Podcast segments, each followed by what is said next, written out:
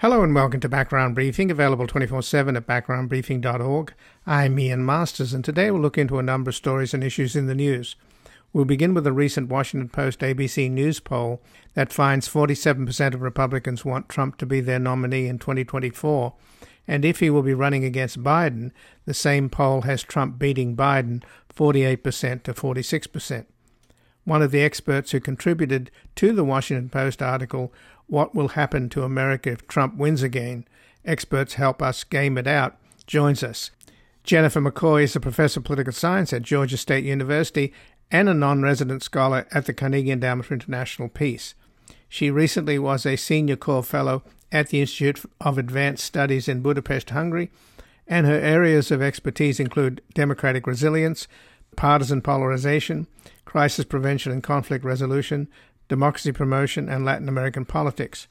She is the author most recently of Polarizing Polities, A Global Threat to Democracy, and she has a recent study at the Carnegie Endowment for International Peace, What Happens When Democracies Become Perniciously Polarized.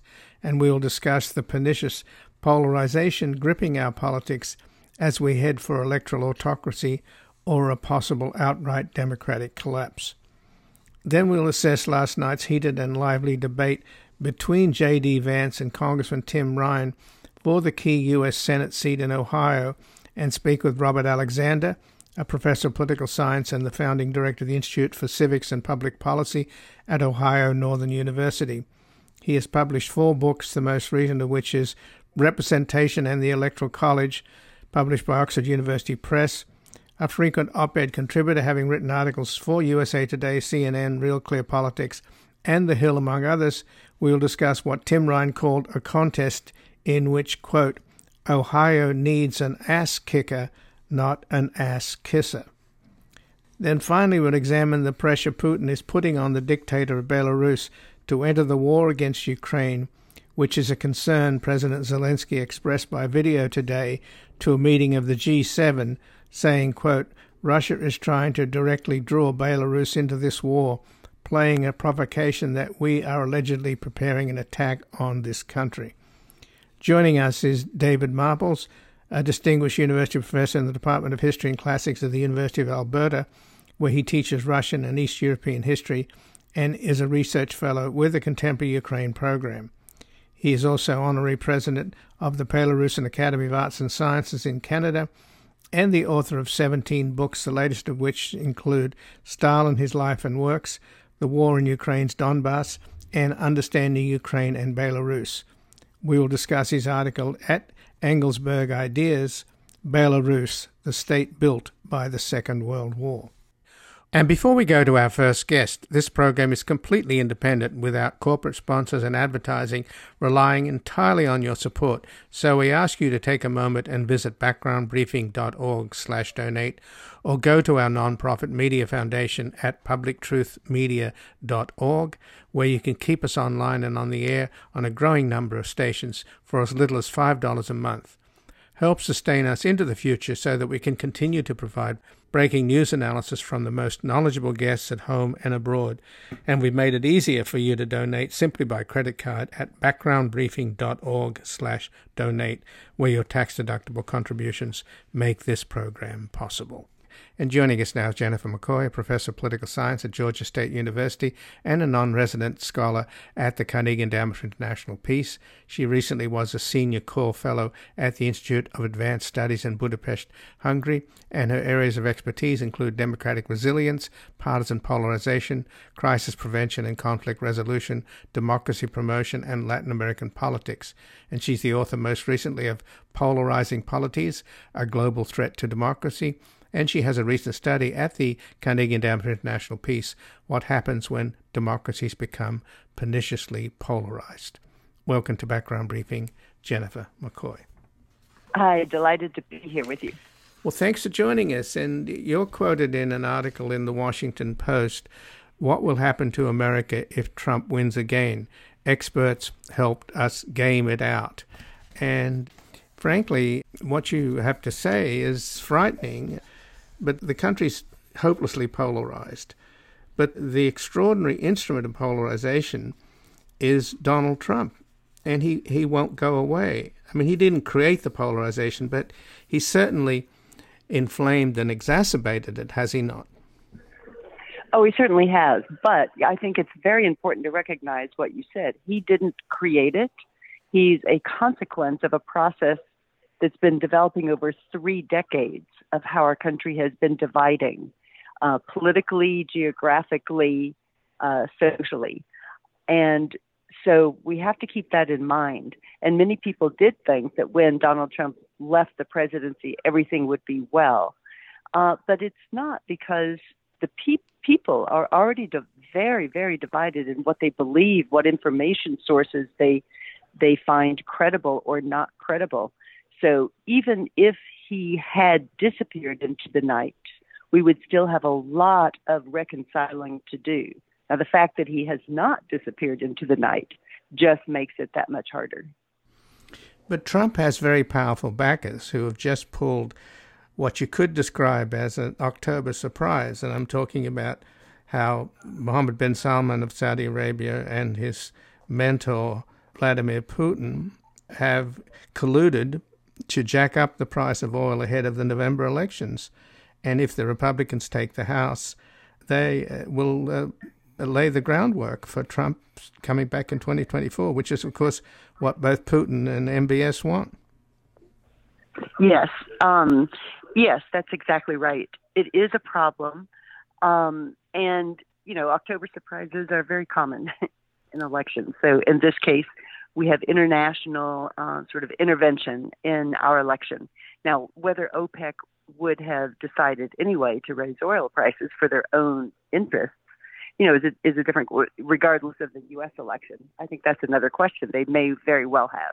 It may not be driven completely by the U.S. election, but what we, what certainly is clear is it will have an impact potentially on the U.S. election. Now, it takes a while for oil international prices to translate into the prices at the pump.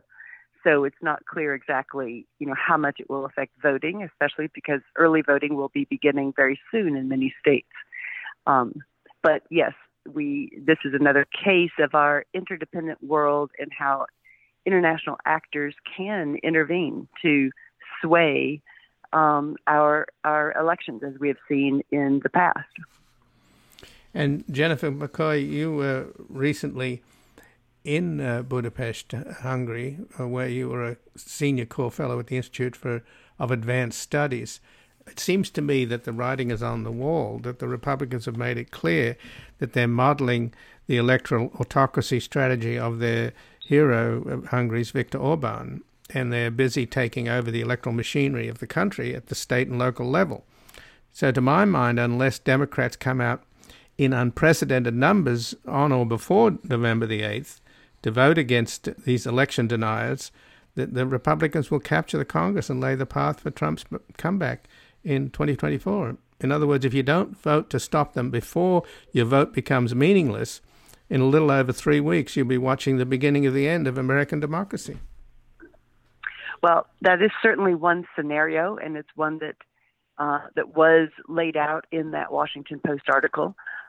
Um, it, it is critical that people are aware of the stakes of these elections uh, in November 2022, and particularly uh, the what we're seeing, what people are very usually very unaware of, a very arcane issue about what are local and state election workers doing and administrators.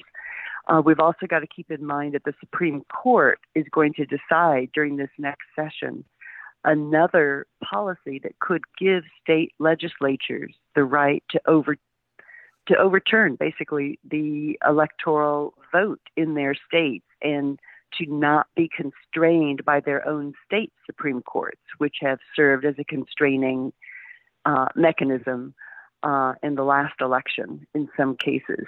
So we've got several things at play here to really pay attention to.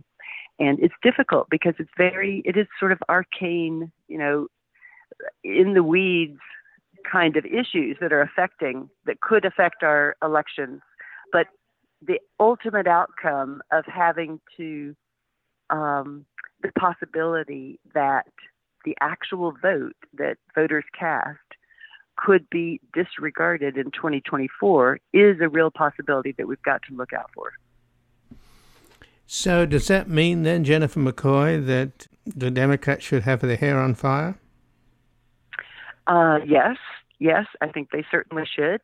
And not just the Democrats. I think any U.S. citizen who's concerned about our democracy and the ability for voters to actually determine outcomes should be concerned um, about not only the, the polarization that's dividing us, but these um, the, the threat to our election machinery that could be coming. And, you know, offices like the Secretary of States within individual states who actually run them, there are there are a lot of election deniers on the ballot in, in states. And people may not be aware of even what does a Secretary of State do in terms of overseeing elections in their state. And so this is this is a problem of lack of information, uh, perhaps even you know lack of curiosity of voters um, to investigate. So it's it's critical for any voter to become informed, take the responsibility for themselves to become informed, and decide uh, what's at stake for themselves and what they want to do about it.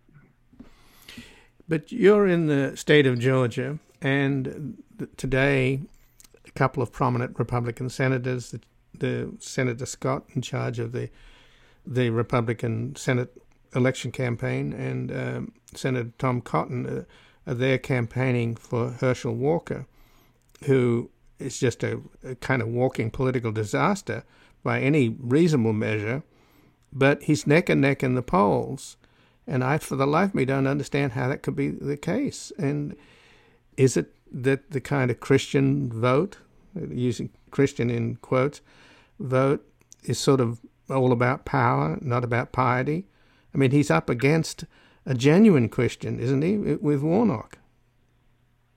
Um, I think that this is a consequence of our extreme political polarization, in that people are looking at the you know the outcome of the the relative balance of power between the two political parties.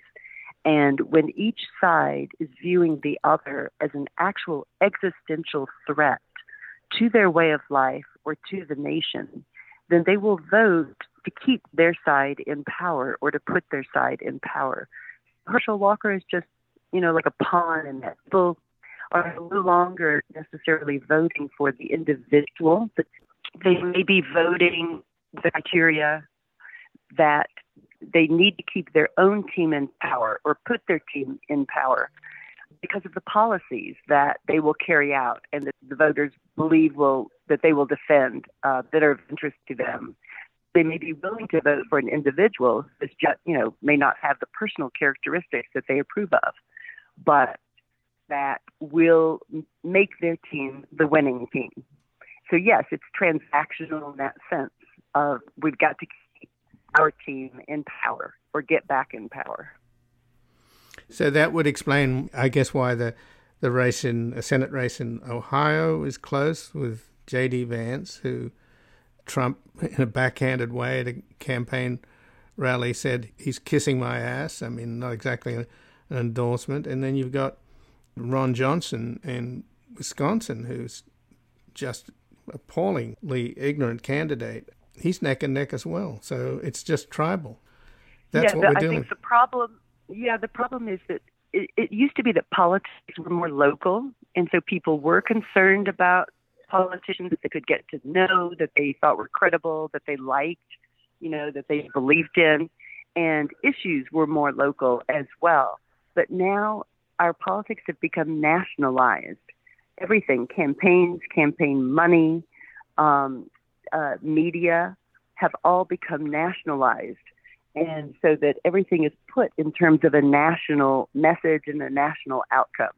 And I think that's why people again, are not necessarily assessing the individual strengths of a candidate, but the numbers to get their team in power. But in the Washington Post article that you're quoted in, What Will Happen to America if Trump wins again? Experts help us game it out. you're basically saying that because of this pernicious polarization, we'll either have electoral autocracy where votes are cast but don't necessarily confer power, or outright democratic collapse. And of course, this is extremely worrisome, and we're in uncharted territory. If Trump comes back, I think it would severely deepen the crisis that we face. And then you add to that what you also mentioned, Jennifer, about the Supreme Court on this independent state legislature theory that they're taking up. I mean, it feels like a one two punch, Jennifer. Uh, yes, uh, for sure. And I think in the article I was referring to the research that we did that showed the outcomes of very perniciously polarized countries. Um, that uh, many of them did end up in either an electoral autocracy, that is, meaning you have elections, but they can be manipulated very easily, or a complete democratic collapse. And the reason why it was difficult to to predict the United States is because we haven't had an advanced, wealthy democracy like the United States, where, our peer countries we usually think of as Japan, Europe, Australia, New Zealand. So we haven't had within that set any country that has had the level of sustained pernicious polarization that we've been seeing the last years in the United States. And so when we look to other countries and what's happened, we can see a, you know, a, a very uh, dangerous outcome. And that's what we're trying to alert people to, to be aware of the direction that this could be going, looking at uh, international and historic patterns. Well, just in the last uh, couple of minutes, uh, Jennifer McCoy, given that something like 80% of Republicans believe that Trump won the last election and that Biden is an impostor or an illegitimate president. This is how Trump's rejection of the results of the elections have metastasized into this bedrock belief system in the GOP. Is that a new phenomenon, and, and could you could you attribute that to new media, social media, the kind of post-truth America we're in, where you know the reality-based community is being sort of swept aside by a kind of idiocracy that people believe what they want to believe, and it's all faith-based, and facts are inconvenient, or you have such things as alternative facts. Yeah, it's, you know, every time we've had technological innovation in the information sphere, going back to the invention of the printing press and the radio, we have had the ability of demagogues to take advantage of that to spread propaganda and to sway people. So I would date this for the United States actually not just social media, but back to cable TV, um, the internet with its proliferation of news sources and uh, talk radio, where and the the the evolution of TV and, and radio to become opinion based for profit, because as profit making, you know, corporations, they have found that opinion based news is uh, more of a selling item than uh, the the old style of news, and especially outrage politics and clickbait articles are uh, more profit generating. And this is a problem. I think we've got to look at our whole model of information. So social media exacerbates this trend that has been happening for the last 30 years um, with this, this change in our information uh, technology. So, just in closing, we started out talking about how the, the country is polarized, perniciously polarized, as you say, and that even though Trump didn't create it, he certainly exploited it and exacerbated it. So, could you add Rupert Murdoch to Trump in terms of the pantheon of villains? Well, uh, yes, to the extent that you know he owns Fox News and allows individual hosts to do what they want to do. And so, if we look, you know, particularly at people like uh, Tucker Carlson, Sean Hannity, uh, who are willing to spread the disinformation, um, you know, for whatever of their own reasons, then that certainly contributes to our problems. And again, and I just want to say that you know, when asking wh- how people make the decision of who they want to vote for, I think what we're seeing is that people are voting, again, not for a particular candidate. They're, they may hold their nose and vote for a candidate that does not espouse their, their values uh, at all, but they're voting against the other side whom they fear. And that fear is uh, encouraged by politicians and political entrepreneurs and their own allies and supporters uh, to uh, for their own uh, agenda and to to get in power. It's a very easy way to exploit emotions and fears of indiv- individuals. Well, Jennifer McCoy, I thank you very much for joining us here today. Thank you so much. I enjoyed it. Likewise. And I've been speaking with Jennifer McCoy, who is a professor of political science at Georgia State University and a non resident scholar at the Carnegie Endowment for International Peace. She recently was a senior core fellow at the Institute of Advanced Studies in Budapest, Hungary. And her areas of expertise include democratic resilience, partisan polarization, crisis prevention and conflict resolution, democracy promotion, and Latin American politics.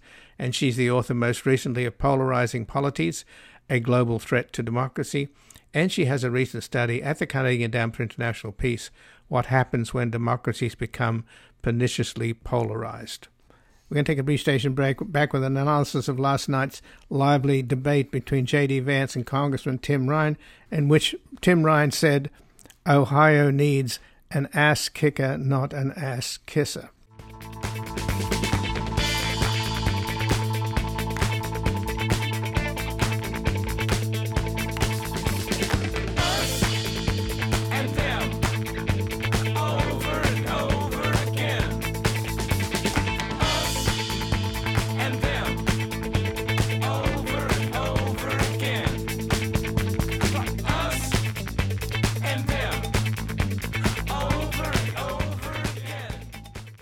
Welcome back. I'm Ian Masters, and this is Background Briefing, available 24 7 at backgroundbriefing.org. And joining us now is Robert Alexander, Professor of Political Science and the founding director of the Institute for Civics and Public Policy at Ohio Northern University. He has published four books, the most recent of which is Representation and the Electoral College, published by Oxford University Press. And he's a frequent op ed contributor, having written articles for USA Today, CNN, Real Clear Politics, and The Hill, among others. Welcome to Background Briefing, Robert Alexander. Thanks for having me back, Ian.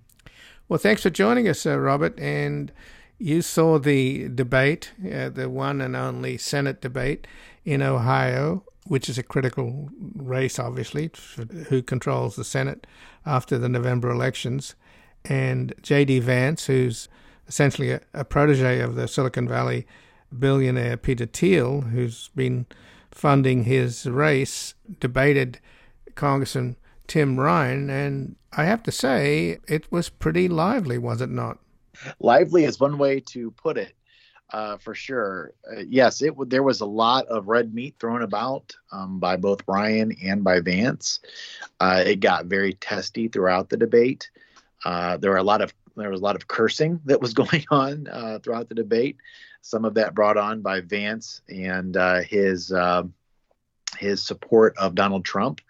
Um, so some of the best lines of the night uh, came certainly from uh, an event that Trump had here in Ohio uh, that Tim Ryan used against Vance.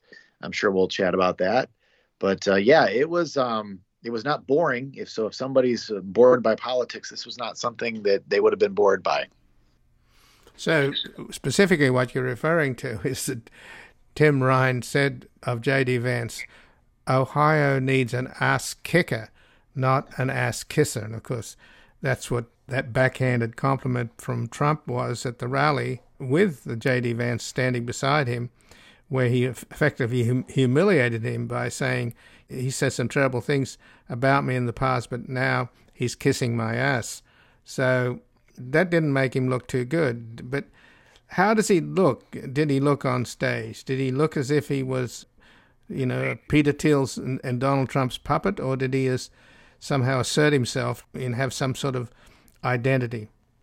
Well, it's it's hard to run away from a a comment where you say that Donald Trump could be America's Hitler, and then actively seek out his endorsement just a few short years later. And so, uh, what Ryan was pointing out was that J.D. Vance, like many in the Republican Party, have done an about face uh, with Donald Trump, and uh, and you know, and and Ryan even used like metaphors of being a, a, former athlete, whom he was, uh, and said things like, you know, I've I've been in the factories and I've I've I've been on the football field and I've never seen anybody humiliate themselves like that, um, and uh, and so you know those are being kind of cut as advertisements right now. I think that ultimately what Ryan was trying to get at was authenticity. That I want to be your authentic, authentic candidate. And one thing in Ohio, and this is something that was very attractive about J.D. Vance, I think early on among many Republicans, is he's got a great rags to riches story. Uh, but but something that's really important, I think, in Ohio politics is the the import of of authenticity. And populism has been something that has always had a very strong strain uh, in in those that we have selected. You know, Barack Obama ran as a populist in the state. Uh, Donald Trump, uh, he's got his own um, nationalist pop- populism. So uh, there's a long history of populist sentiment, and I think that Ryan was trying to put cracks in you know the the JD Vance kind of rags to riches story to say, look, this guy uh, went from rags to riches, but then he he left Ohio behind. He doesn't have Ohio's workers at his back. He's going to put China first. I mean, in many ways, Ryan sounded kind of like Donald Trump, um, kind of levying the same kinds of arguments. Um, so if Ryan's going to have a an opportunity to be successful in this race, and, and the polls would suggest that he is in a year when he really shouldn't be, uh, I think that suggests that Ryan's probably as good a candidate as Democrats could have asked for, and that J.D. Vance is probably about as bad of a candidate as Republicans could put up at this stage. So, did uh, Ryan ever point out that basically J.D. Vance and Blake Masters in in Arizona are being funded by a Silicon Valley billionaire, Peter Thiel, who's he did. Try, literally trying to buy two Senate seats and a couple of House seats? He did. He he literally uh, pointed directly to Peter Thiel and and said that the, you know he's getting his money from Silicon Valley. He's not getting his money from Ohio. He says, "Look, I've got to scrounge for my cash."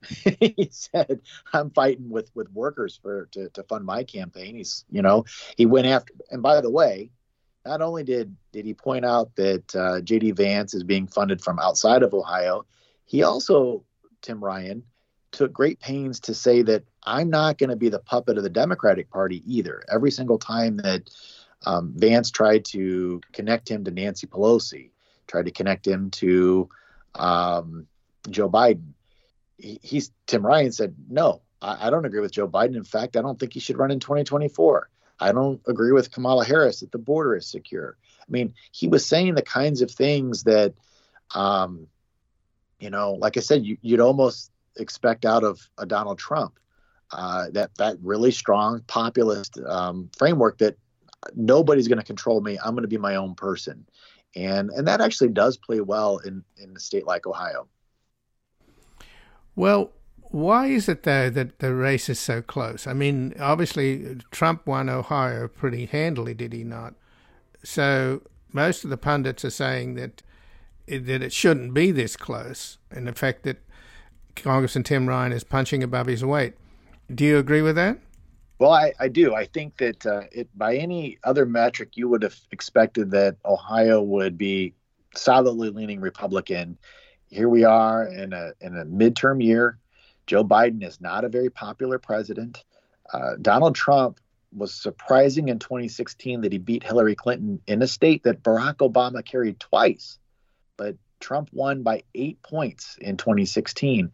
And so they thought that Joe Biden would be a better candidate for Ohio voters. It turns out Donald Trump won the state again by eight points. So, by all expectations, you would think that a Republican should be able to lock Ohio down in, in 2022 during this midterm uh, election year. But again, what I'm pointing out is that Ryan has been kind of running some of his one of his first campaign commercials. It was almost indistinguishable from a Donald Trump ad. It was all about China, bringing jobs back home, um, you know, securing the border.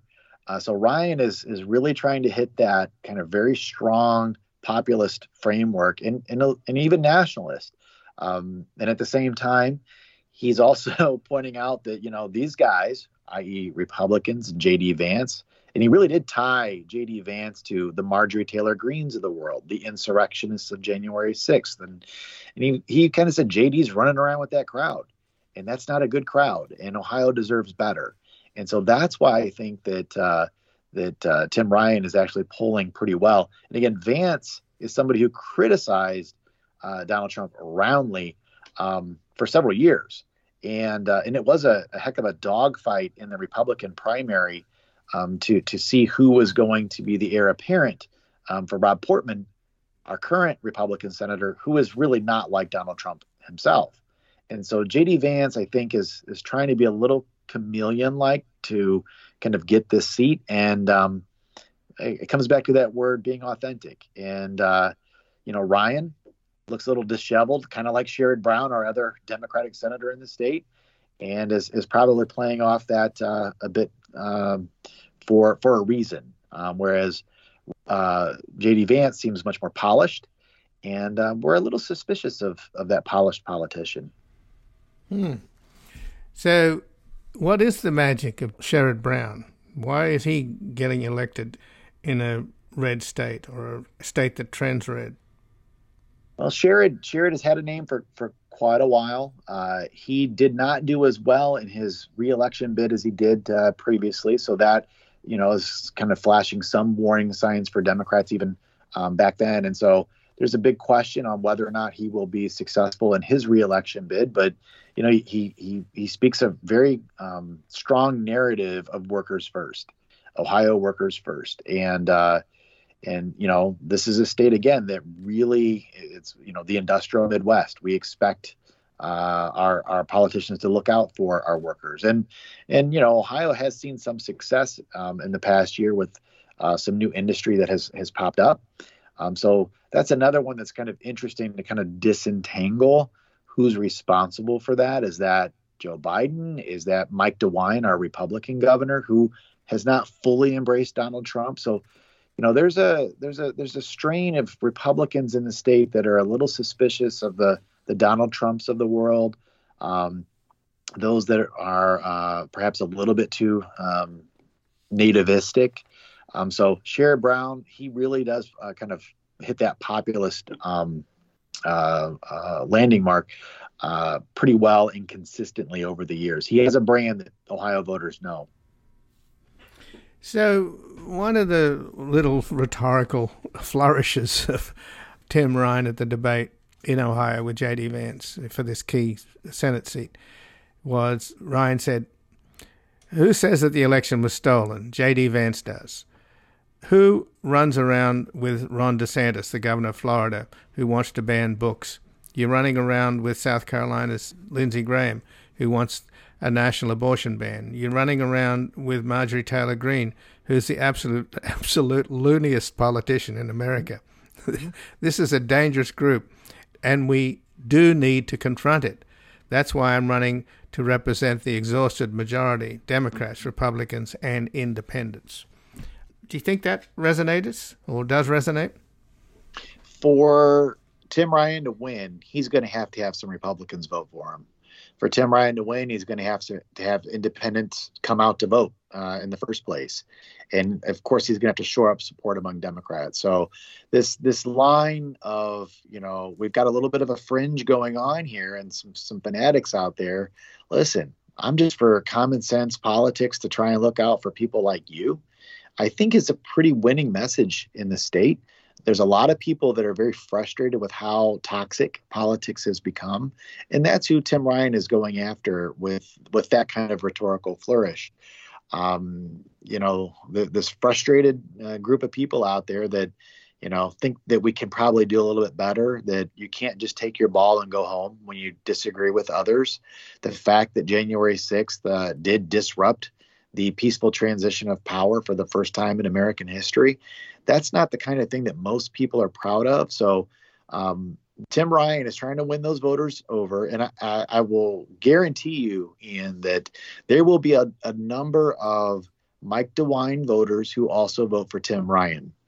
That is, we see split ticket voting very infrequently in American politics today. It used to be a, a big thing where you'd vote for Democrat for one level, Republican for another. You rarely see it today. It's it's almost like a unicorn, right? And uh, I think we will see a good number of them in the state of Ohio, uh, where you're going to have Republicans pulling the lever for Mike DeWine, but also Republicans pulling the lever for Tim Ryan. And that's who he's going after with with that kind of um, messaging. So, just in the last couple of minutes, then, when the discussion turned to abortion, which is what the Democrats are hoping is going to be an important issue following the Supreme Court's ruling banning abortion, how did that do, and how did the to and fro over the war in Ukraine, another big issue? Just trying to get a sense of how those two mm-hmm. issues play in this, at least, example of, a, of what's happening in this year's races. Mm. A little over three weeks away from the election. Well, you can see that um, the, the war in Ukraine is such a difficult one because most people don't, most politicians don't really know how to answer the. I mean, the, one of the questions that was brought up was, "What happens if Putin goes nuclear?" Well, that's not something anybody really wants to confront. And neither candidate really had a good answer for that. I think one of the interesting things there is that you know JD Vance had already laid out in a in a um, an interview. He's like, why do we care about Ukraine? It, why does that matter to us? And I think that that's something that, again, he kind of stepped his, his, his put his foot in his mouth on on something like that. Um, whereas Ryan has been able to exploit it a little bit. But I think the issue of abortion is really the, the key issue that will be able to move Democrats uh, out to the polls. You know, again, midterm years, the the parties, the president's party that's in power has a hard time kind of getting energized. We are pretty sure that uh, the issue of abortion will energize certainly Democrats, especially young Democrats, young women, uh, and uh, and a lot of those independent uh, and leaning Republicans that maybe think that uh, you know uh, outlawing Roe versus Wade is a is a bridge too far. We've actually got a public opinion poll out in the field right now. And, um, you know, the early results that are coming in, abortion is a really important issue to a lot of Ohioans. And, and among those it's an important issue, uh, they do not agree that the Supreme Court should have um, have overturned Roe versus Wade. So that's something that I think Ryan and other Democrats across the country uh, see as perhaps uh, an opportunity for them to um, be a little bit more competitive than, than they might have otherwise been uh, had that decision not been made in Dobbs uh, at the end of the summer. Well, Robert Alexander, I thank you very much for joining us here today. It's a real pleasure, Ian. And again, I've been speaking with Robert Alexander, who's a professor of political science and the founding director of the Institute for Civics and Public Policy at Ohio Northern University. He's published four books the most recent of which is Representation and the Electoral College, published by Oxford University Press. And he's a frequent op ed contributor, having written articles for USA Today, CNN, Real Clear Politics, and The Hill, among others. We're going to take a brief station break and back examining the pressure Putin is putting on the dictator Belarus to enter the war against Ukraine. There's room at the top, they are telling you still. But First, you must learn how to smile as you kill. If you want to be like the folks on the hill. Working class hero is something to be. Welcome back. I'm Ian Masters, and this is Background Briefing, available 24 7 at backgroundbriefing.org. And joining us now, David Marples, the distinguished university professor in the Department of History and Classics at the University of Alberta, where he teaches Russian and East European history and is a research fellow with the Contemporary Ukraine program. He's also an honorary president of the Belarusian Academy of Arts and Sciences in Canada and is the author of 17 books, the latest of which include Stalin, His Life and Works, The War in Ukraine's Donbass, and Understanding Ukraine and Belarus and he has an article at Engelsberg Ideas Belarus, the state built by the Second World War. Welcome to Background Briefing, David Marples. Thank you. So, thanks for joining us, David. And in a, a virtual address by video to the G7 leaders on Tuesday, President Vladimir Zelensky of Ukraine said that, quote, Russia is trying to directly draw Belarus into this war playing a provocation that we, the Ukrainians, are allegedly preparing an attack on this country. And he called on the G7 to have international observers be placed on the Ukraine Belarusian border to monitor the security situation. So we know that Putin is desperate and he's incredibly angry as a result of the attack on his signature bridge between Russia and Crimea on his birthday. So he must be putting incredible pressure on Lukashenko, right, to join in the war. Yeah, I mean, this pressure has existed for some time, but the two have had seven recent summit meetings, and the last one was in St. Petersburg, lasted about an hour or so. And I think at that one, he uh, asked Lukashenko for some more direct help. I mean, Belarus has been helping in a number of ways already. Uh, it's allowed Russian troops on its territory. It's allowed missiles to be fired from its territory into Ukraine. And it's also, it was the launch pad for the initial war on February 24th of this year, um, when Russian troops uh, had an exercise with Belarusian troops. And then, following the end of the exercise, they invaded Ukraine. So you could say Belarus has already been involved in, in considerable way in this war, but they haven't sent their own troops uh, into into Ukraine, and this really, I don't think, to be honest, would make a, a tremendous difference, even if they did, because Belarus probably has about um, eight thousand or so combat-ready troops that it could send over the border into Ukraine. That's that's about the limit. The rest would need further training. They'd have to call up reservists and things like that. So I don't think it would make a huge difference if it happened, but it would psychologically a big move, be a big move with the Belarusian population, which has always been told that they're not going to get involved in this war. So this is a population that rose up in massive protests because of the theft of the last election, uh, but they were brutally put down. Are they likely to rise up again?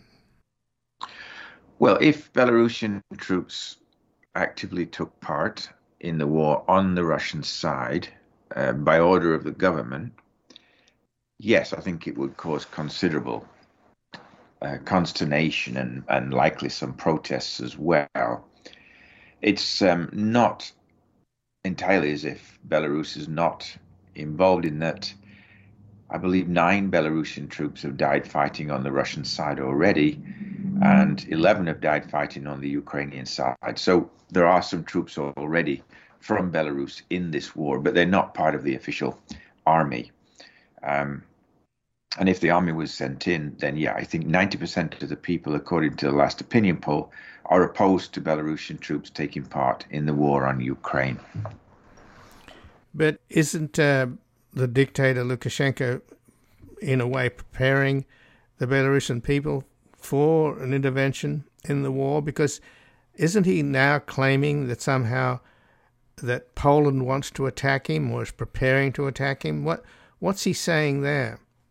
Yeah, he's blamed both NATO and Poland and, and believes or says he believes that an attack is imminent from the West. He's also issued some very anti Ukrainian statements in the past couple of days, suggesting that Ukrainians are infringing on the border and causing provocations, um, which is extremely unlikely. I mean, Ukraine has got quite enough on its hands with fighting Russians without intruding into Belarus. There's no logic to this whatsoever. But Lukashenko has come up with this constantly with this idea of a threat from the West. He blamed the West on the protests against uh, his taking the presidency again after the elections when it was clearly evident that he'd not won those elections. And he's also blamed NATO for an alleged assassination attempt on himself. Uh, two people were put in, in prison for that, one arrested in Moscow. And there have been a number of things like that where, where Lukashenko's just looked around for someone to blame for his own problems and invariably come down on the side of the West. But ironically, at the same time, his uh, foreign minister, Vladimir Makei, has put out feelers to the European Union to see if they might reopen the dialogue because Belarus now feels increasingly isolated and it only has Russia, basically, to talk to. Um, other than, I think Lukashenko was in Tajikistan recently, and he also went to the uh, unrecognized Republic of Abkhazia, a breakaway region of Georgia. But by and large, he's got nowhere to go. He's got nobody who really recognizes him as president outside uh, about four different countries, including Russia, who are prepared to stand by him. And in contrast, the opposition leader, uh, Svetlana Tikhanovskaya, is, is recognized as, as the legitimate president by most of Europe and also has visited the United States and the United Nations in recent weeks to, to give speeches. So I think Lukashenko feels embattled, he's isolated, and he's becoming very weak because Russia now is more or less dictating policy for him. The only thing he's managed to do is stay in power. Um, and he's, he's quite good at that. One has to give him some credit. But nevertheless, I think he's running out of options. But is that to say that you know he has kept Belarus out of this war for obvious reasons? I guess he knows that there'll be a backlash. But has it reached the point, if he's weak, as you just said, uh, David Marples, does that mean that Putin will prevail and persuade him to join in the war? Well, I think if he if he asked for it and gave some kind of ultimatum that you know Russia would think again about the 1.5 billion dollar loan he's promised to Belarus to get it get it out of its financial problems, uh, or make some other threat that Russian troops would permanently occupy Belarus. I mean, they are sending more troops into Belarus now for training exercises. Um, if that if Lukashenko was adamant at refusing all the requests from Moscow, then I think um, there might be some retribution. But he's not. He's sort of kept things open. Uh, and the latest statements about um, Ukrainian provocations, I think, are meant as a sign to Moscow that Lukashenko is still on their side and is watching their back. He's watching their back from Belarus, and Belarus remains a firm ally of Russia. But this, you can almost feel there's some kind of concern in his Security Council at these lack of options and at cutting off all relations with with the Europeans, which was more or less a lifeline for the Belarusian economy um, just over two years ago, before the elections, when something like 40% of the trade that Belarus did was with the European Union. So to simply terminate that had a big impact on Belarus Ports have been closed off to Belarusian exports, particularly potash exports that used to go through Lithuania. That's all closed off to him now. So he can only go uh, through Russia to export his goods as well. And Russia has also always ma- maintained some kind of hard deal over oil and gas prices to, to Belarus. Well, I shouldn't say always. Initially, they had fairly low prices but then they put them up to market prices around 2008, 2009, and there's been disputes over these prices ever since. And Russia is prepared to um, to sort of send oil and gas to Belarus without without a tax. They've decided now to waive the tax. That could easily be reinstated if Lukashenko doesn't play ball with Putin. So you think in every respect, really, there are only 9.2 million people there um, they're not really in a position to bargain with a with a great power like Russia. Well, it's clear though that uh, Ukraine's President Zelensky is worried, because he told the G7 meeting that Russia's trying to directly draw Belarus into this war, and he wants to put international observers on the border with uh, Ukraine and Belarus to monitor the security situation. So, is that likely to happen? I mean, this is not obviously something that the Ukraine wants. No, I mean Zelensky was uh, happy, of course, because the initial uh, invasion from the north completely failed, and then Russia started to move for um, the Donbass region and try and consolidate the two breakaway regimes there. And since then, Russia's focused on the east and the south and not the northern region.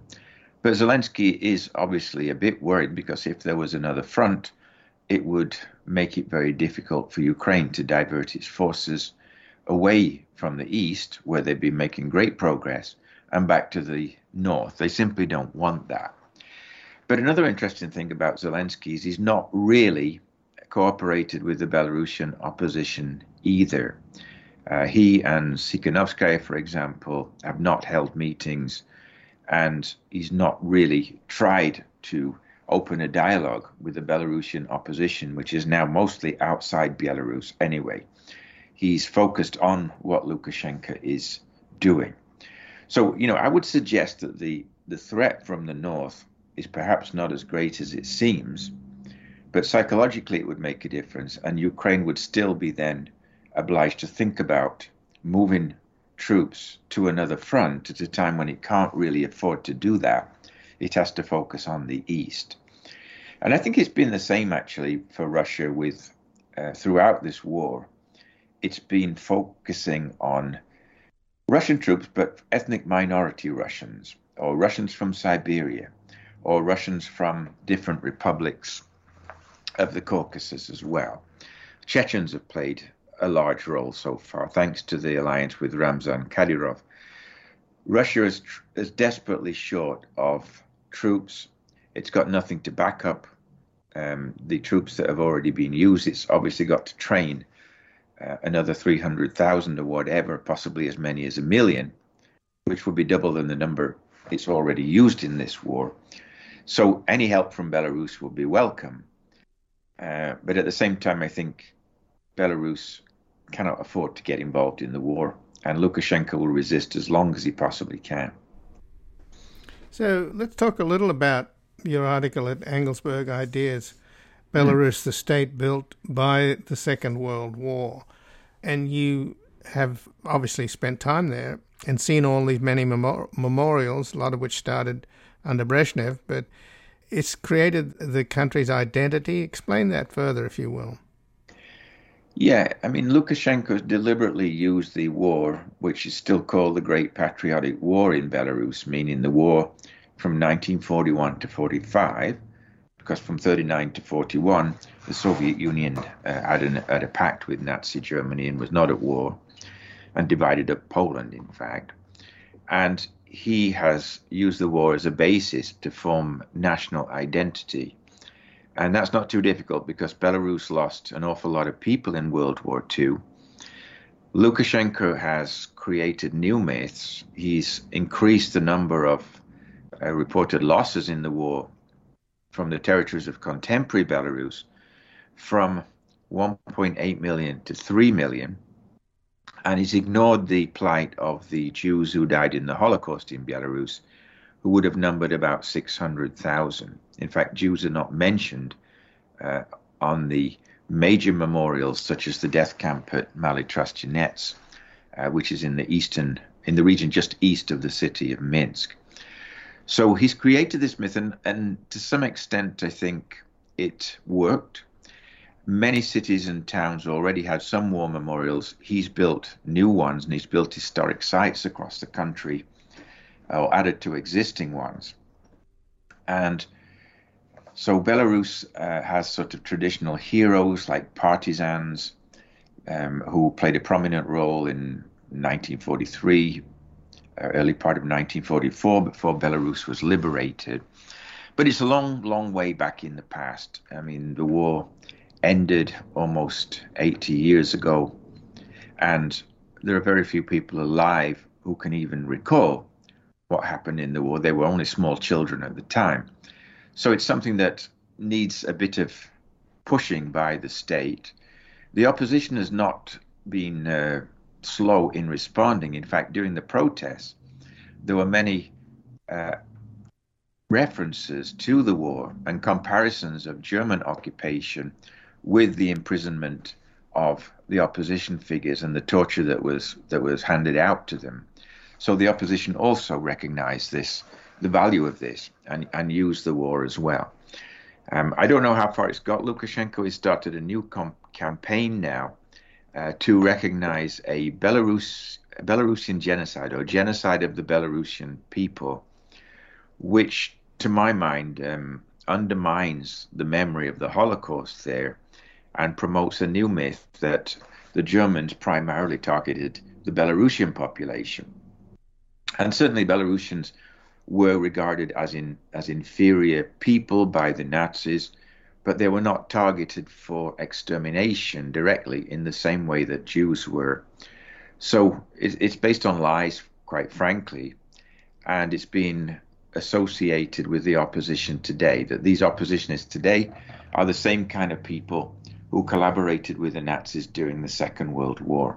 It's complicated, but you know this is really where Lukashenko has, has gone to now to try and make some kind of new path for himself. Sure, but that's exactly what Putin is doing in Ukraine, isn't it? He's saying that the Ukrainians are Nazis, and that's you know entirely yeah. reviving that... the memories of World War II or the Great Patriotic War for the Russian people and giving the Russian soldiers the excuse to murder civilians because they're Nazis. Yeah, Putin has done that, and he's using, uh, for example, the Azov Battalion as an example because they they had uniforms with sort of quasi-Nazi insignia on them. They they do the arm signal. Um, they've broken up gypsy camps. They've carried out all kinds of misdeeds in the past, and they are frankly a blot on on Ukrainians' democratic aspirations. Um, but they're not in power, and they haven't been in power um, ever. They've never represented more than about two percent of the parliament. No president has really given them given them much attention either or much support.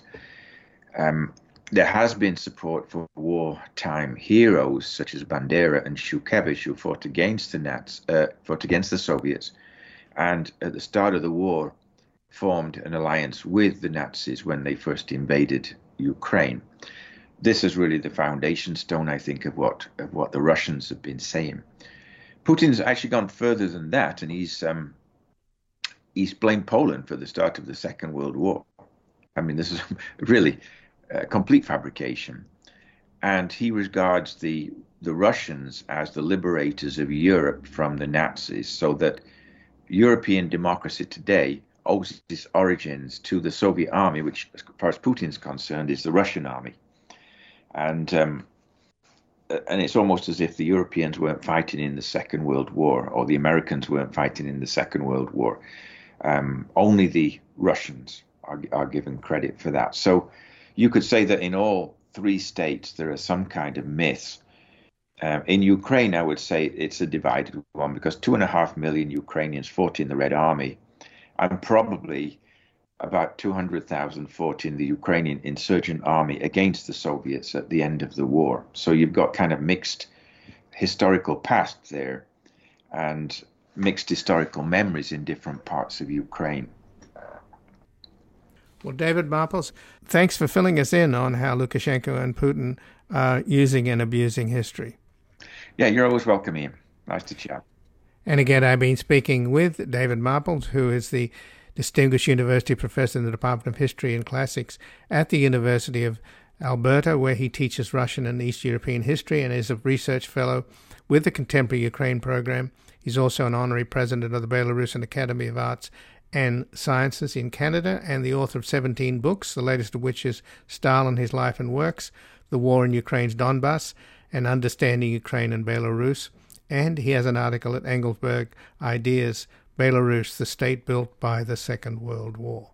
This has been Background Briefing. I'm Ian Masters, and I'd like to thank producer Graham Fitzgibbon.